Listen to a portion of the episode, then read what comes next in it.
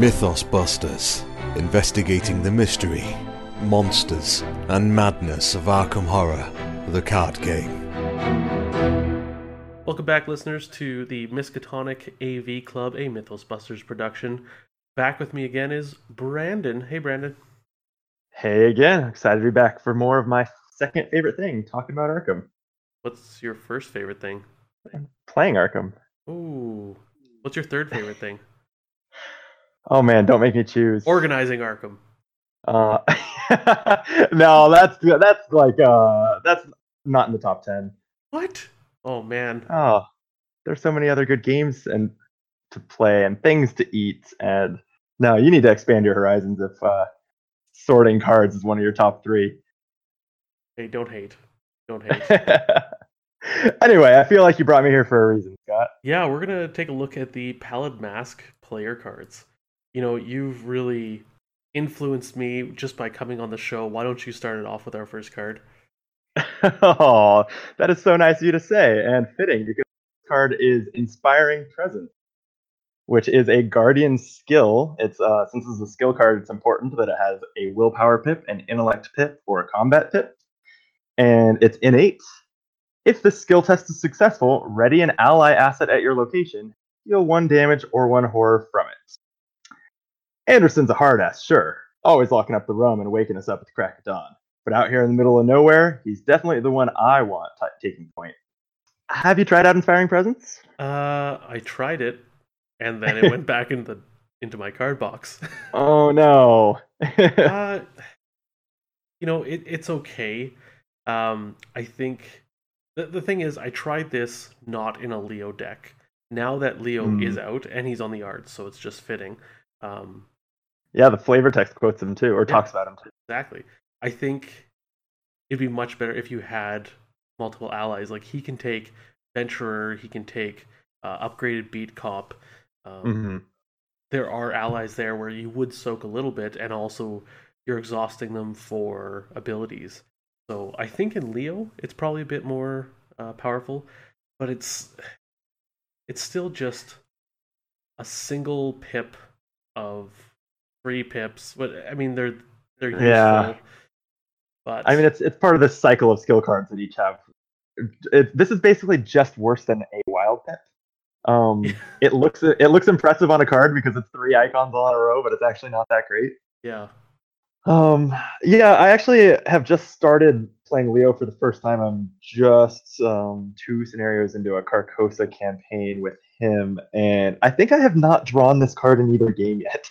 so good. I, I did put this into my Leo deck. I think that he will basically always at least have an ally and be actively because they're non-unique allies and he cycles through them and be Mhm. actively using them to soak. So pretty much always get good use out of this card. Um, I wish that I could tell you that I played it and it went well, but it's just um, it it must be heavier than the other cards. It's sunk to the bottom. Yeah. I think before, like, if you look at the time that this came out, we're in the middle of Carcosa. Um, Mhm.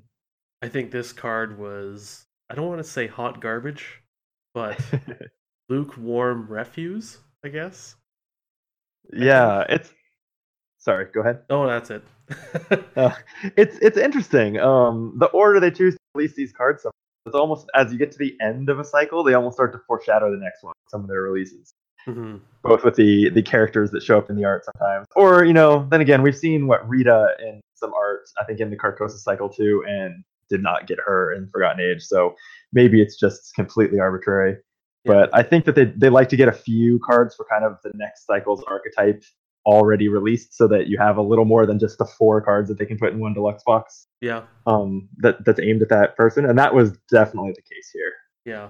Pretty heavy handed hint putting, like, him in the text, him in the art. yep, yep, and and uh, yeah, really, in retrospect, like you should have basically been able to tell you what his ability was based Yeah. on this. Um, so moving Uh, on to our next card. Uh, Oh uh, boy, yeah, tell us about Mon- Oh boy. Uh, zero cost Guardian event, one XP. Uh, motto a motto. It's got a willpower pip and a combat pip. Spirit and bold traded. Play only as your first action. Deal one damage to an enemy engaged with you. This action does not provoke attacks of opportunity. Mm-hmm. So, I have a YouTube channel where we've done some Arkham live plays. I'm doing a rare mid-episode plug. It's called Optimal Play. You should check it out. Mhm. Uh, so I'm play. I played through the core box campaign. We're going to continue, but with two brand new players. I built them their starting decks, but then for upgrading their decks, I was complete hands off because no one really wants a quarterbacker, and you want new players to feel freedom and also learn from making mistakes. And so the one thing was the Roland player. Uh, his name is also Scott. He going into the Devourer below started to spend one of his couple experience points on mono a mono, and Oh, I, God. I, I had to put my foot down. I couldn't let. It was the, the only time I interfered or really even gave them advice other than sounds good, do it. Um, with their choices was I had to veto mono a mono. Um, like I get the appeal at a glance. It's testless damage. It Mhm. costs zero. It's level one, so like one experience isn't even all that much. But man, what a card that you really have to find a niche situation to play. And the payoff for finding like a situation where you're engaged with an enemy as your first action. Mhm. It's engaged or yeah, it's engaged with you. Um so it's already gotten a chance to hit you probably, or you've had an ally like bring it to you and then disengage from it with elusive or something Yeah. like that. Or, or you drew Oh. off the encounter deck. Like it could have been that that Mythos phases enemy. Ah, That's a good point. Um, but all that just for the for the payoff of one damage. Yeah. You know, a, a lot of the like my mind jumps to like where would I be glad to have with no other effort is like acolytes, but they spawn at empty locations. Yep. Um, The so they're me is- probably The other one for me is Whippoorwills, but they're aloof. sure. like Yeah, yeah. Uh, I just, um, you know, maybe this is foreshadowing for like the new boxer investigator three cycles from now. That yeah. is gonna, um, you know, whenever he does damage on his first action, do four extra damage, you know, something like that. Until then, I don't see myself pulling this out of my binder. Yeah. Um I, I don't bring this this term out very often, but I I think this is a bike spokes yeah, totally agree. Uh, you'd at least get some value out of it that way. Yeah.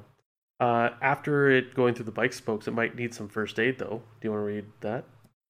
If my ArkhamDB page would load, I would be happy to. Here we go. First aid level three. It costs two resources, and it's, I guess, as I said, level three, so it costs three experience to add to your deck. It's a guardian asset with two willpower icons, so good so far. Talent and science traits. It uses four supplies, and you discard it when there are no supplies remaining. As an action, spend one supply, heal one damage and one horror from an investigator or ally asset at your location. And it does not take up a slot, notably. Hmm. Um, how do you feel? I think with Carolyn released now, it's okay because she gets Okay. uh, a horror. She gets a dollar, or whoever gets healed the horror, I believe, makes the resource. I forget what her text is, whether she makes it or the person getting healed gets it. Um, I forget too. Yeah, I haven't gotten the last couple books. I don't have Silas or Carolyn, fortunately. but I like if you skip the XP cost, this is a pretty efficient healing card. When you add the XP in, I think it's okay.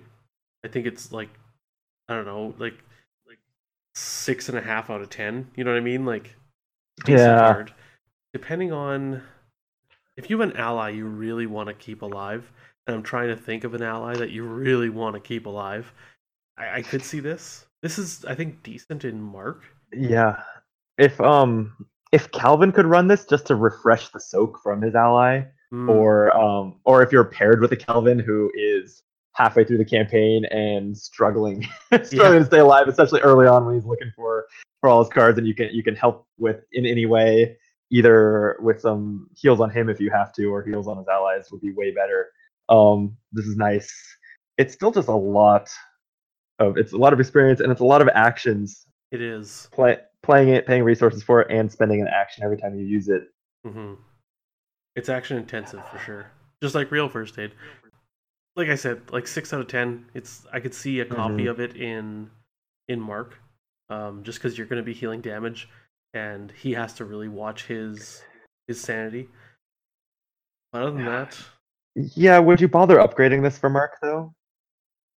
I guess maybe. I yeah, I guess. Like you said, he does have low sanity, so healing horror like obviously healing damage is great for Mark. Healing horror I I guess. I just don't know if I feel like he's got better ways to spend 3 XP, like bigger guns. Yeah. Well, there's only so many guns you can hold. You know. That's true. That's Yeah. true. And you can um hold these bands full guns. Uh, all right, moving on to seeker cards. First one, one of Yeah. my favorite cards. Uh, Eureka. It is a skill test or a skill card. Sorry, not a skill test. It has a willpower pip, intellect pip, and an agility pip. It's innate traded, and if this skill test is successful, the investigator performing this test searches the top three cards of their deck for a card, draws it, and reshuffles his or her deck. This has to be one of the best skill cards out there. Um, despite its art, which is unnerving. That's a good way of putting it. I'm not sure what this gentleman in the art is. Uh, it- it- the title of the card leads you to believe he's having some sort of epiphany or idea, but it's not what his face says. No, he looks very Ah, like he's struggling. yeah, he looks like he's yeah struggling really hard or in pain. hmm Uh, despite that, and also despite the fact that it has the same one each of three icons that we were just trash talking on Inspiring Presence, Yeah, um, getting almost a wild icon plus this awesome benefit of searching the top three cards of your deck for a card, knowing that you're going to get a weakness free draw, and honestly, searching the top three cards of your deck if you need a specific thing, like in late game, you really need your your strange solution or something like that. It's almost as good as drawing three cards or better because you, Mhm. you won't get a weakness along the way. Um, yeah, this card's like a, a two of in almost almost any seeker deck I build for a while. yeah, absolutely. And I think like as much as we were trash talking the the three separate skill icons, I think the fact that it it leaves out the combat icon, I think is okay for this card. Um, hmm the seekers do use a lot of everything else but combat. So I, I think I'm okay with this balance. Um, I think a lot of people have a lot of combat pips to chuck when needed for other players. So I'm I'm not as down on the on the the pip selection. Uh, and yeah, having a old book of lore in a skill card, fantastic, and the, the ability to give it to somebody as well. Give it to you know they're doing the test, so they get to search the top three cards. Um, Yes, that's a that pretty awesome flexibility. That person that if you're paired with a mystic who really needs that spell or or whatever, Mhm. yeah, that's um huge flexibility. Um, what you said about the pips though, it's kind of true on inspiring presence also. It's missing agility, which guardians, how much Mhm. they use agility. It's it's an interesting thought that they tend to give you the three you would anyway. At Yeah. that point, why not just give you a wild though? I guess it's just uh just flavorful to say Mhm. like Yeah, yeah, seekers are bad at fighting. Guardians are bad at evading. yeah. I don't know. But okay, now I'm slightly annoyed by this whole three pip situation all over again. but other than that, love this card. Well, Highly recommend it. if you want to read the next card, it also has three pips. So Oh no, but it's um oh I was gonna say but it's an asset, but I misspoke or uh mis misthought rather. Shortcut level two is a one cost seeker event with those same three pips, um everything but a combat. But it acts a little bit like an asset because it's well so it's an insight, it's tactic, it's fast, and you play it on your turn. But when you play it, you attach it to your location, and then the attached location gains as a fast action exhaust shortcut, move to a connecting location. You know this town like the back of your hand. I does that have the same flavor text as the lower level one? uh, I have no Probably. idea. Probably. I don't know. I I think a lot about the flavor text in this game because I like it a lot. What's your experience with shortcut level two? Uh, you know, I so I love shortcut level zero. It is, I think, a woefully underestimated card, uh, and is incredibly powerful, especially in gators. I don't think you would think of taking it. Like, I mean, I think people have kind of come around to it on as Mark. His ability to Mhm. shortcut into an area and then just start killing things is pretty sweet. Um, level two, I think, is very campaign dependent and very scenario dependent, where you kind of like on Essex County Express, this is garbage, but on something like uh, the museum, oh, what's it called, with the haunting horror? Oh, Miskatonic Museum, yeah. Yeah, there we go. Uh, how did I not get that? Um, you know, you have a very central location there. Um, this is pretty good uh, in Blood on the Altar, where you have when you're sitting just outside the chamber and you want to get in and out quickly. So it, it's very niche locations and very niche uses. Um, so I actually think I prefer level zero shortcuts still. And I know if Oh, Sean's listening, he's going to be mad at me for saying that, but uh, it's the truth. So deal with it. so level zero shortcut costs zero, is that right? Yes. This one actually costs one resource. Other than that, this does everything that does. You can play it to your location and immediately move a person. hmm hmm So I don't I don't think I'm I'm actually I'm I'm far from with you on that. Uh I think this card's great. I think most scenarios you find a really good use for it. A caveat, I play mostly multiplayer. I have not played a true solo game since just the core set was out. Mm. Um I'm going to probably get the ire of the internet for this, but I think this is a better card than Pathfinder in multiplayer. Um, I think you get Hmm. enough uses out of it that almost, especially like most scenarios, fairly central location, or even in the scenarios where this, you're right, in Essex County Express, it's not as good a fit, but still, you drop it on your location, and if someone's a, a, a car behind you dealing with an enemy or something, they also get vaulted forward, which is really valuable when they catch up to you. Um, it, it's so it, it at its worst, it's still useful, and at its best, having essentially Pathfinder, your team gets a free move every turn, but it's um it does not have the rider that you have to be not engaged with any enemies, and it's fast, so Mhm. it doesn't provoke an opportunity attack. And the fact that you have the flexibility of anyone on your team can use it as is convenient, I think this card's are awesome. I think I would still take Pathfinder, but again, that's also coming from me playing. I think about fifty percent of my games are solo. Yeah, Where yeah, I, I, I yeah, Pathfinder is the shortcut you. Pathfinder is a shortcut you bring with you.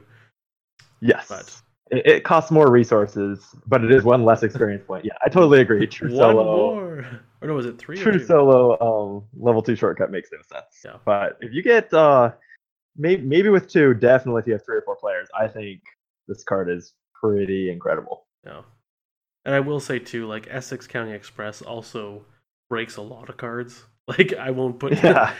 it's not like shortcut is bad because it can't handle Essex. It's well, there's a lot of cards that are bad in Essex. So I- and e- even Path, even Pathfinder and Essex, you're gonna it's gonna go unused a lot. You're stuck in a car. Yeah. Yeah. It's uh I, I think it's a good card. I think I still prefer level zero, but that's me. So watch this, Scott, as I seamlessly segue into the next card. Oh god. I'm watching. Uh, I think- oh no, no, that that was it. It oh, was it was uh, it was very meta. Um, I think it's your turn to read. oh god it is. Um so watch this, Brandon. Um it is a rogue skill card. It's got a willpower pip, a combat pip, and a agility pip. It's gambit traded. Commit only to a skill test you are performing. As an additional cost to commit watch this to a skill test, spend up to three resources. If you succeed by one or more, gain twice that many resources. So Hmm. I mean, first of all, this guy is doing a flying double pistol shot through the air, um, which is not safe gun handling no, at all. no. Um, although it, flavor text says he is a show off. My problem with him is, is that his each half of his like his leg, both above and below his knee, appears to be longer than his torso. Mm, yeah, Uh, the, the proportions legs for days. Oh, always bugged me on this one. um, so I think we're back to kind of inspiring presence mode for me, where this is that this is another skill card with one of each pip, Mm, which is a little aggravating. And man, text it it allows you to. Okay, so first commit only to a skill test you're performing. As a multiplayer player, that hurts right there. yeah, But then it's not like this card has a chance of generating you resources on its own. It lets you spend resources and risk them to get resources, which means you a have to have them, and b have to be able to afford to lose them or be or desperately need them. Right. And then you still have to succeed. I mean, you if you succeed, sure, a lot of time it's by one or more, um, and you can make a profit. But no, I'm I'm not into this one. Yeah. What do you think? Well, I mean, I think this appeals to people who play a lot of rogue cards who like the gambling and uh, almost Mystic too, Mhm. because Mystic has that kind of that risky playstyle. Yes. Um, when this works, like on easy or standard, I think this is a, decent card because I think you'll you'll succeed most often, and most often by one. Uh, I think you'll have to throw more to the test than just this card. So I think it's okay, but it's eh, I'm I'm the same Yeah. way where it's it's too risky for me. Where I either have to be okay with losing three resources on the chance of getting six, but at that point, if I'm okay with losing three resources, do I really need more resources? I'm probably at a point Right. where I have so much resources, I just don't care. Yeah, I don't think I'm a huge fan of Watch This. Yeah, and I'll point out on this one too. I think this is the first time where I feel like the fact that it's lacking the intellect icon is a problem. At least our last two rogues that we've gotten, Sefina and Finn, both like intellect a whole lot. Mhm. Is generally part of what they're doing. Sefina's usually at least using lockpicks to do her share of investigating, and Finn, Finn obviously is is all about being the uh, the green guy who can actually get clues. So it's that's a problem too that this doesn't have an intellect pit because if you can commit it only to a skill test your performance.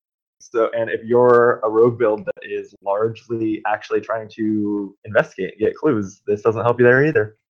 So if you're a rogue build trying to do what you need to do to win every scenario, pretty much, like the Yeah. main focal point is to get clues, and like, everything else is just trying to stop you from getting clues. Yeah, And I think you, I think you keyed in on something really kind of smart about this card. Actually, it's for a certain kind of player. It's for a player that actually would get a kick out of that show off moment, and in that way, like the flavor of the card and the fact that it's kind of you don't need this card. You don't need to do this. You don't need to risk a to double them, but you could, Mhm. and it's kind of cool when you do. Yeah, it's actually kind of a perfect card just for that that moment that uh, the certain kind of player who would really get a kick out of it can, can throw this into their deck and have fun. Uh, just by looking at the art, can you tell what type of gun he's firing? um, I you know since he's a rogue, I would assume it's the 41 Derringer. Maybe. I don't know if that's really the kind of gun you use to shoot, but look at look at this. We've got them in front of us.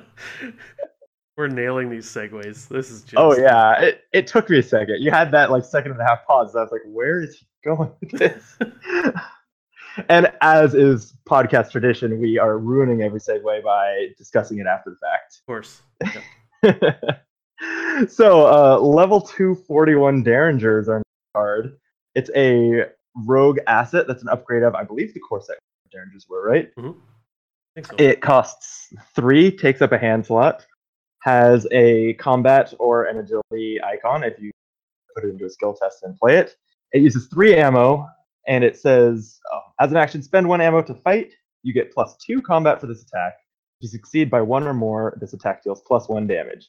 Once per turn, if you succeed by three or more, you may take an additional action turn. Uh, I skipped over this. It's an item, a weapon, a firearm, and it's illicit, which is fun because I think all four of those are traits that matter. yeah. Uh, how do you how do you feel about putting uh, two experience into leveling up your? The issue is, I think I like level two Switchblade better. Mm, And so, ah, I mean, the, the thing is, I, I don't mind this card actually. Like, plus two combat is actually pretty good. Uh, the Mhm. ammo's a bit low, um, but I kind of understand it for, for three costs. You're getting three shots, plus it's a plus two combat. Um, if you succeed And if by you one really- or more, you're probably going to. if you try hard enough, rogues have a lot of ways to deal with that too. Yeah. Um, and the fact that if you are really doing well on these tests, uh, you may get a free action this turn. So you could possibly play this and then empty it that turn. Mm-hmm. Um, and if Oh you, yeah. Uh, oh, so yeah, you can't. You could empty it. I was I was about to point out that you only get the extra action one turn but Mhm. that is enough to blow through all of its, all of its Yeah. ammo anyway. And if you sleight of handed this by chance, and then shoot it thrice, and then do something else, like move away, away from the dead bodies, like that's a pretty good use of sleight of hand, I think. So, you know, as I'm talking, I'm starting to like this card more. Yeah, I like it too. Um, I've played with this one some. It's I think it's a more appealing upgrade than the 45 automatic we talked about in the previous episode. I think that the upgrade is more interesting and meaningful than just the um, canceling retaliate. Mhm. It lowers the succeed by more for the plus one down to one, which you succeed by one a lot more.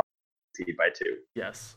That is, I think that makes it. That really takes it from Derringers, which are really weak because of that. Like, there's a great chance that you're only going to get one damage, like a normal fight when you shoot them. hmm Um, I think that's an underrated.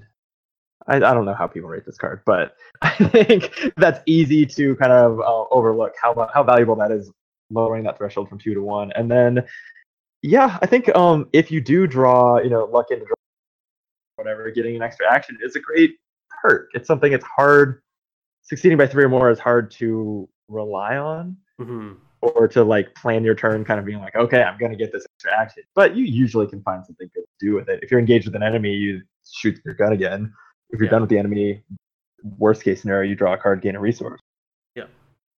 Yeah, I like these. Um, whether it's the way a rogue would be wise to spend their experience, that's a little hard. And you're right, Switchblade's another awesome. That gets really good once it's level two. Um, hmm I don't know. I think if you want to be a rogue who's shooting guns, playing cards like Watch This, this is a great one. And I think it's good all around in general. Yeah. You know, uh, we've talked a lot on the podcast before about how, um, especially in multiplayer, every investigator needs to be able to handle an acolyte or rats. Um, Yes. and I think that this is the perfect weapon for that. Um, if you're playing some sort of like super investigaty Jenny, uh, this Derringer is actually a decent weapon for her to kill rats or some acolyte with, right? Like that plus two bonus is what I'm more looking at than the than the damage boost. It, I, I think it's a decent solution. That is true. Yeah. Like, even though most enemies aren't one hit point, there are some time, plenty of times when just the one damage is enough. Yeah, But, you know, it, isn't that kind of an argument against upgrading this card? Because you still get the plus two combat on the level zero version. You're just less likely to get the plus one damage. I guess. I mean, for me, I'm thinking against rats, you're probably going to also succeed by three. So- Oh, that's true. maybe Yeah. action. I I don't Yeah. think it's a great weapon, but it's it's good. It's okay. I wouldn't begrudging like I wouldn't dive in front of somebody like you did with mano a mano, watching a friend put it into the deck. So yeah, agreed. It's in my Finn deck right uh, right now because I wanted to try it out. It's in my Finn deck in that Dutch campaign I've been talking about all night. And yeah, you know, I've been enjoying it. I got some extra shots at Silent Bishop because it gave me an extra action on it. It was it was nice. like equipping this, you don't feel like you're holding a torrent of power or anything. Speaking of which- sure don't. Moving on to our Mystic skill card, uh, Torrent of Power. Um, it's a level zero skill card. It has a wild pip that Brandon has been begging for this entire show. Uh, yes. It is practice traded as an additional cost to commit Torrent of Power to a skill test. Spend up to three charges from among assets you control. For each charge spent this way, Torrent of Power gains a willpower pip and another wild pip. I Hmm. I feel like this is made for Akachi. Yes. and it's made for mystics because Oh, they're probably sure. going to be using willpower. You know, it's got a purple border, so that's not a big leap. yeah, yeah. I mean- oh, yeah, this one's hard to justify. Usually, you're playing spells with charges on because you want to spend those charges for the effects printed on those spells. hmm It's really hard to see yourself spending a lot of charges from spells you've already paid for and you, you have in play just for a couple icons in a skill test, which can be clutch, but this could just be guts, and I think it would be a much better card. Yeah. that that's actually a pretty good argument. I think I can kind of see this where you're coming up against a test near the end of the game where, um, yeah, I want to spend my shriveling or my rite of seeking uh, charges on doing what they do. But on the other hand, I have this test coming up that could end the game, and right, you know, charges left on my assets at the end of the game have no use at all. So I kind of see this as a as a panic switch to get through, you know, whatever willpower test is coming off the deck, or was it is it in the core set where you have to test six willpower, you get another weakness in the final Yes. scenario, something like Yes. that, right? Where you're just like, I can't, I can't lose this test. I'll deal with one less shriveling or two less rite of seekings or whatever. Um, Mhm. Yeah, You know what it feels like this is for is tests where you want to pass by a lot. But I'm actually Mm. I was thinking through, and I think Mystic is the literally the only class that never to pass by, right? Is that a thing in Mystic at all? Ro- Right. Rogues do obviously, Guardians do with cards like Shotgun, Seekers Yep. do when they're investigating. Um, survivors do usually because they want to pass by like as little as possible. or They care how, how little they fail by. I don't think Mystics care, and that's what feels like when Mystics get a spell that works like Shotgun, where you if you pass by five, you do five damage. Like that's when you Mhm. throw Corner Power in your deck. Until then, I think I'll run Guts and Fearless. yeah. No, I, I think you make a strong argument for that. BD Flory throws in alchemical transmutation, but then you'd also have to be playing alchemical transmutation. And also, alchemical transmutation is what? There's no benefit to passing by more than by with a score of higher than four, right? Yeah. You can only you can only pass by at least three. Anyway, Or- that's a good point. So the- unless he's saying use the charges off alchemical transmutation to Uh, power this. you know, I I think what he's saying is I'm wrong when I say no cards that care what you pass by, and he's right. Uh, that's a great point. I um, I missed that one. But yeah, fair enough. so so there is there is an exception. Mystic does have one situation where it cares. So maybe it will get more because clearly that's something that every class kind of gets a taste of at times. But until we get one that's really splashy, I don't see why I would play Torrent of Power. hmm Do you think you see one coming in our future? Like if you were to scry? if I were to scry, I don't know. Why don't you?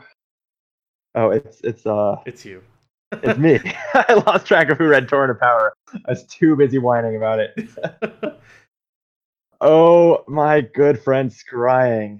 Uh, this is the level three upgrade of scrying. It costs one resource. It's a mystic asset with two intellect icons on it.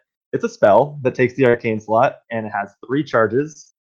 As a fast action, you can exhaust it and spend one charge to look at the top three cards of any investigator's deck or the encounter deck. Return them to the top of that deck in any order. If a terror or omen cards is among the looked at cards, take one horror. Um, how are you feeling about this one? Well, back in the core set days or early Dunwich, um, I actually found I would, when playing true solo, I would run scrying if I could. Uh, the reason being, uh, looking at the top three cards of the encounter deck and doing the whole magic player thing and writing them down and like choosing the order right? And so like i would know what is happening. Um was an incre- it was, incredibly powerful. Now the issue was it cost you an action to put down and then an action to do it. With this upgraded version having it fast like that i think it's a great deal. The the caveat about if you see a terror or omen card among them take a horror for most of the investigators i'd be using this in i don't think that would matter too much and in someone like Agnes, this might be something when, oh no, oh, you're engaged with an acolyte. Oh, I'm going to scry and hope I get a, a terror or omen, and then I can ping someone. I I like it. The issue is there's so many good cards now. yeah. It's getting pushed out. I was I was gonna say I think the worst part of this card is that little arcane slot lower right corner. Yeah. Are you really gonna give one of your two precious arcane slots in a and this especially we're talking about the level three version of scrying, so it's gonna be a mystic who has it. Are they really gonna have this instead of shriveling or instead of rite of seeking or oh Hmm. alchemical transmutation?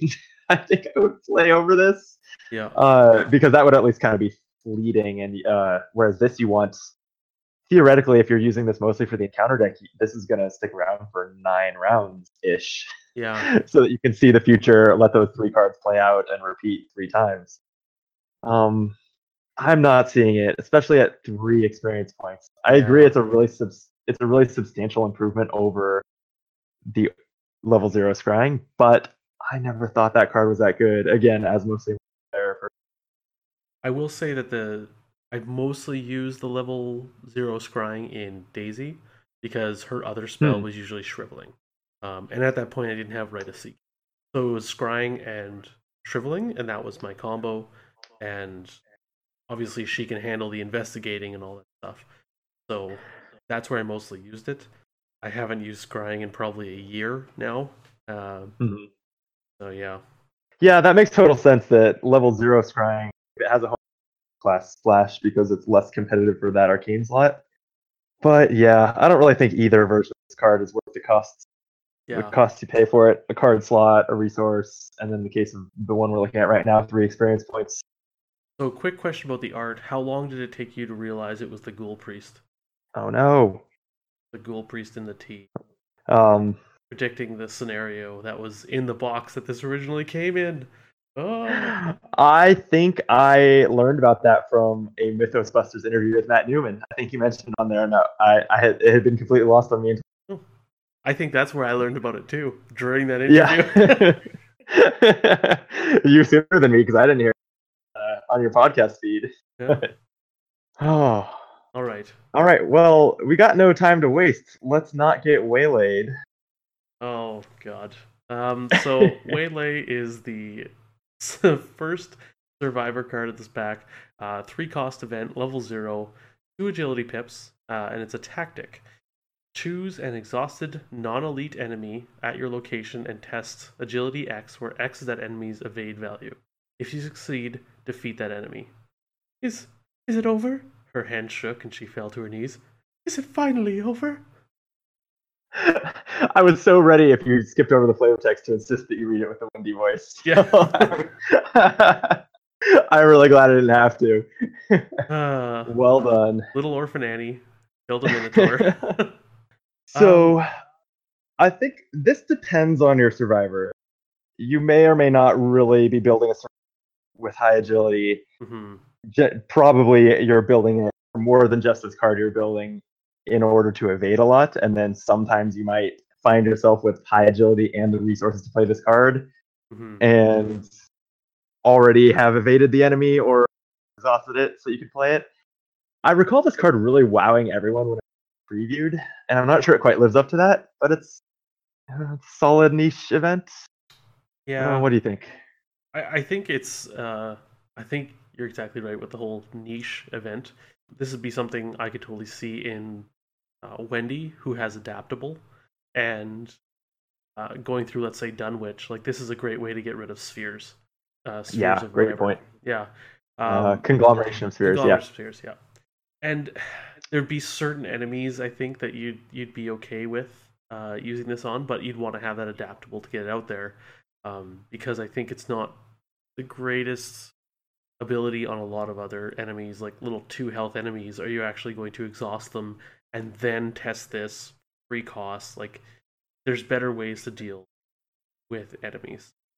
Yeah, and it does have those two agility icons. So it like at least when it comes to niche cards, it's great to see them having two matching icons because that means if you find yourself with a card in a situation where it's clearly not useful, you've got another great use for it. Mm-hmm. I'll give it that. It's a card that I would feel okay. You're right. I probably with adaptable exactly how I would play this too. Um, I would feel okay if I just was in the mood to to slaughter some enemies from behind, throwing this as a one of and just fun. hmm uh, But, Penguins in the chat mentions it's a tactic. Call up Mark Harrigan. yes, this is finally Mark Harrigan has a way to defeat enemies. Oh goodness, it's been a What- long time. Can't believe he had to wait until this point in the cycle to get his key card. You know, another enemy I'm thinking of is the one from the Forgotten Age. Uh, it has six health, and it's the ah, like a binding weed or something. Oh, yeah. That one is Bane of My Existence in the Heart of the Elders, but I'm blanking on the name of it too. Uh, strangleweed. Is it? Sure, that sounds right. Yeah. Anyways, I Let's think go with- that let's one go with might that. be an okay way, uh, an okay one for waylay. hmm Yeah, I think you're absolutely right that um, adaptable, or if you really feel great about this card for a scenario level zero swaps, when you know what you're getting into, hmm not not really a blind play card, but has its has its niche. Yeah, and like I mean, meeting up with those enemies would probably just be a chance encounter. Anyways, Would it? Man, it's it's amazing how we keep coming up on cards that just fit right into our conversation. amazing how that happens. the next card in the pack, the uh, remaining survivor card, it's a level two event called a chance encounter. It costs X. Is this the first X cost card in Arkham Horror? I think, I think it is. So yes, pretty sure. So it has a willpower and an intellect icon. It's a fortune event, and it says choose an ally asset with printed resource cost X in any player's discard pile. Put that asset into play under your control. And I am now frantically looking up what the level zero version of this did because I am forgetting exactly. It didn't cost X, right? Uh, are you thinking of calling in favors? No, a chance encounter is a level zero card from where Doom awaits. I now have it in front of me. It costs one resource, and it puts an ally from any player's discard pile into play under your control just for the round. Right, and then it goes away. Yes. hmm So, have you tried this one out? Uh, I have. It's okay. Uh, it dep the thing is, so solo. This is really bad.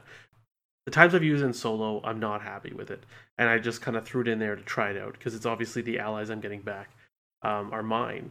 Uh, the where I see it though being awesome is in multiplayer, where you can combine certain allies and certain investigators that shouldn't be together. Um, Yes.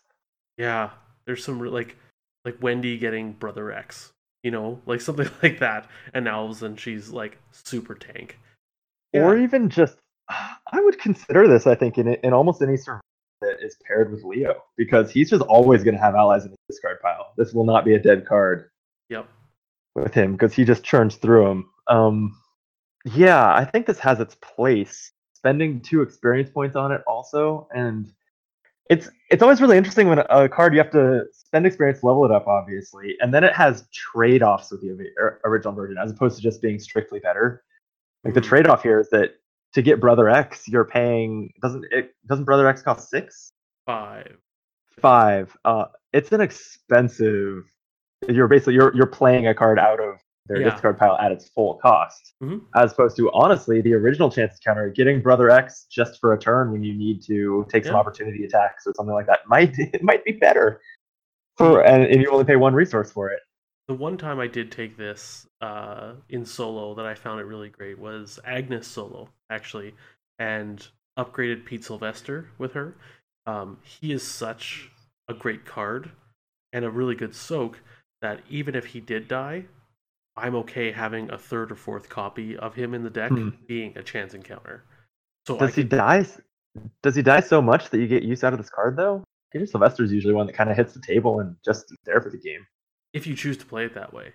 I mean, Yeah.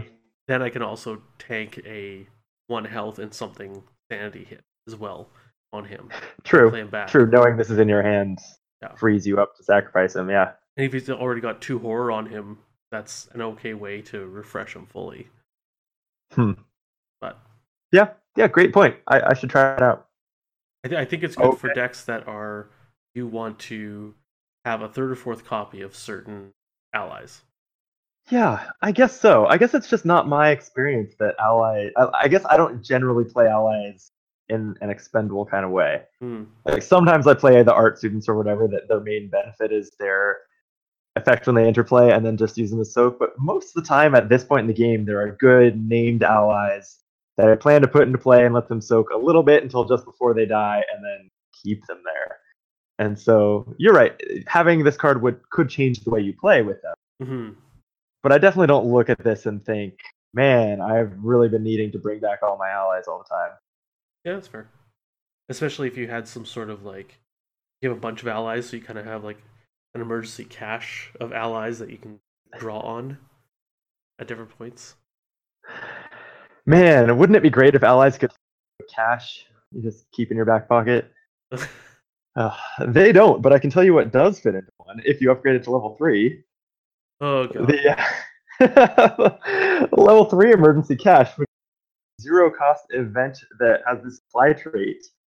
It has four resources inside. You gain four resources, or you place four supply tokens among assets controlled by investigators at your location, or any combination of those two effects. You can never be too prepared, which again, I think usually the leveled up versions have the same flavor text as the lower ones, which is a little disappointing. Yeah. I mean, I I can see a pun game going on eventually where Matt puts different flavor text and it kind of works together with the old one and it's hilarious somehow. uh, that's honestly what I expected from the start. I can't believe that we didn't do that in the in the core set.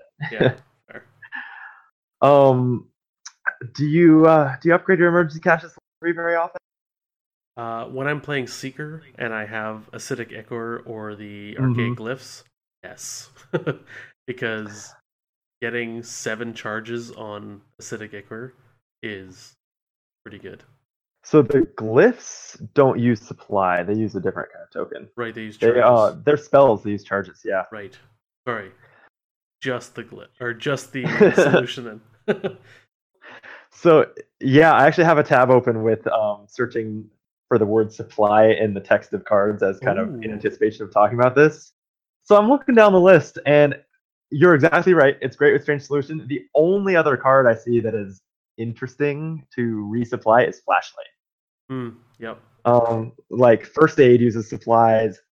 How Yeah. often do you use all those counters? I wish you had more. Yeah. Uh, same with liquid courage, painkillers and smoking pipe use supplies. Actually, honestly, supplies usually means healing, unless it's a unless it's a strange solution. Supply is pretty much flashlight and healing. Um, yeah, I don't think I would go for this over the level two emergency cache Yeah. almost ever. Except you're you're absolutely right. It goes great with strange solution. Yeah. I, Uh, and I'm I trying to- think that's pretty much it. Quite honestly, like that is the only time I would consider using it. Uh, other than that, I'm staying at level two, and even then, level two is kind of that near the end of the campaign where it's like, oh, I got this two XP. What should I do? I don't know. I'll make a better cache. Yeah, So- I mean, it level two even just text draw one card Yeah. the cash. I'm really waiting for a version of maybe level one emergency cache someday that just simply keeps it the same except makes it fast. Mm, That uh, that would be appealing. Until then, honestly, the upgrades are both a little underwhelming. yeah. What about a level five? It has this same text: gain four resources or place four whatever. Draw a card, and it's fast. Man, I think still no. Ooh. For for five, Yeah, that's true. XP, that's like right?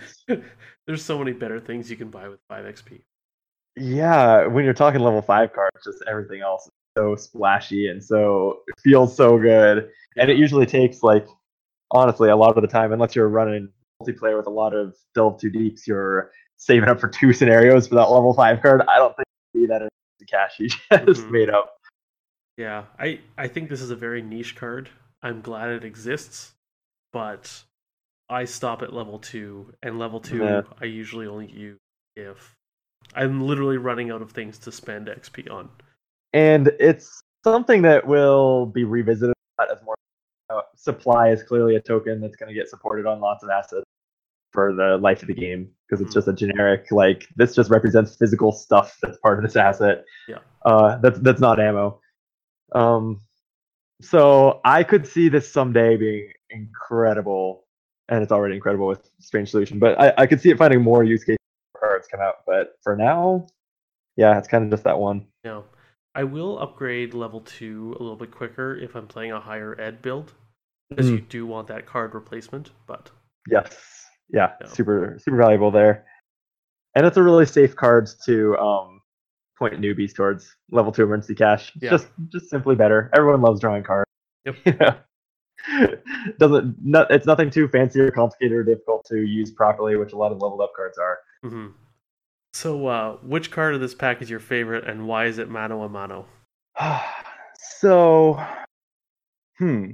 again, I feel like I need to kind of have a favorite just for awesomeness of the card and a favorite for practicality of the card. Practicality is clearly Eureka. Yes. That card is just the seeker skill that I'd have to have a really great reason not to play it. Like I'm sh- I'm building multiple decks for my collection and there's two seekers and the other one's already using Eureka. Or my investigator literally can't take invest or can't take secret cards. That's yeah. Right, right. Yep. Um, I think favorite just for fun factor might be the level two Derringer. Um, just kind of the the reliability of getting the plus two damage more off, or plus one damage rather for two total more often, and the kind of the splashy fun surprise of sometimes getting an extra action. It's uh, it's a good time. I've I've had fun when I've used it, even though I I like acknowledge that it's not the best way I could be spending my experience points. Yeah. How about you? Uh, Eureka, hands down, best card in the pack. Yep. Um, Yep. Kind of looking at the pack now, uh, not a super great pack. I don't think. Like just a Yeah. lot of okay. Cards. I've got to agree. Um, I did, and maybe actually I said this. I, I will sing the praises of Shortcut too. I think that card is great. I think Seekers had a really good pack, Yeah. and I guess really they had a really good cycle, and the Yeah. cycle, uh, and also the Dunwich cycle, and the core set. The Seekers had Um, a really good game life. Yeah, they they even out a little bit. They go down a little Forgotten Age, but until then, man, man, they're a good class. Um, yeah, not a lot in here. This is one that if you didn't have to buy the packs in campaign sake, I would actually still say buy this pack for Eureka. But otherwise, it would be pretty skippable. Brandon, thanks again for joining me. Uh, why don't you plug your channel one more time? Yeah, my pleasure. This has been a really good time. Um, thanks for inviting me. And yeah, the the coveted second plug in one episode. Uh, I have a YouTube board game and uh, other tabletop game live play channel called Optimal Play, which for now, until everyone listening to this subscribes, so that I have enough subscribers to get a custom URL, you can search for on YouTube the phrase Optimal Play, or you can follow us on social media on Instagram. We're optimal underscore play. And uh, check out our videos. We played the first couple scenarios of Arkham. I played with two brand new players, which are a lot of fun to uh, have video evidence of like to learn your way around Arkham. Um, and a few other board games and stuff too. We put out a new video every single Friday for as long as I can keep up with it. I uh, I watched your. I have still have to watch the the second Arkham Horror video, but the first one was good, and I enjoyed watching it from a newbie perspective. And like, no, don't go in there. Why aren't you using your gun? All, like, just yelling at the screen like a madman. But yeah, and you can only imagine what my internal monologue is. I really don't like quarterbackers in cooperative games, yep, and I really want the video to present new players without them being constantly corrected and everything all the time. I could even correct them, cut that out since that they are edited videos, but no, I I just uh, suppress that screaming voice inside too and let them do their best. It's a lot of fun. fair enough. Speaking of suppressing that screaming inside voice, thank you for joining us tonight. This has been AV Club, a Mythos Busters production. We'll see you later. Good night, everyone.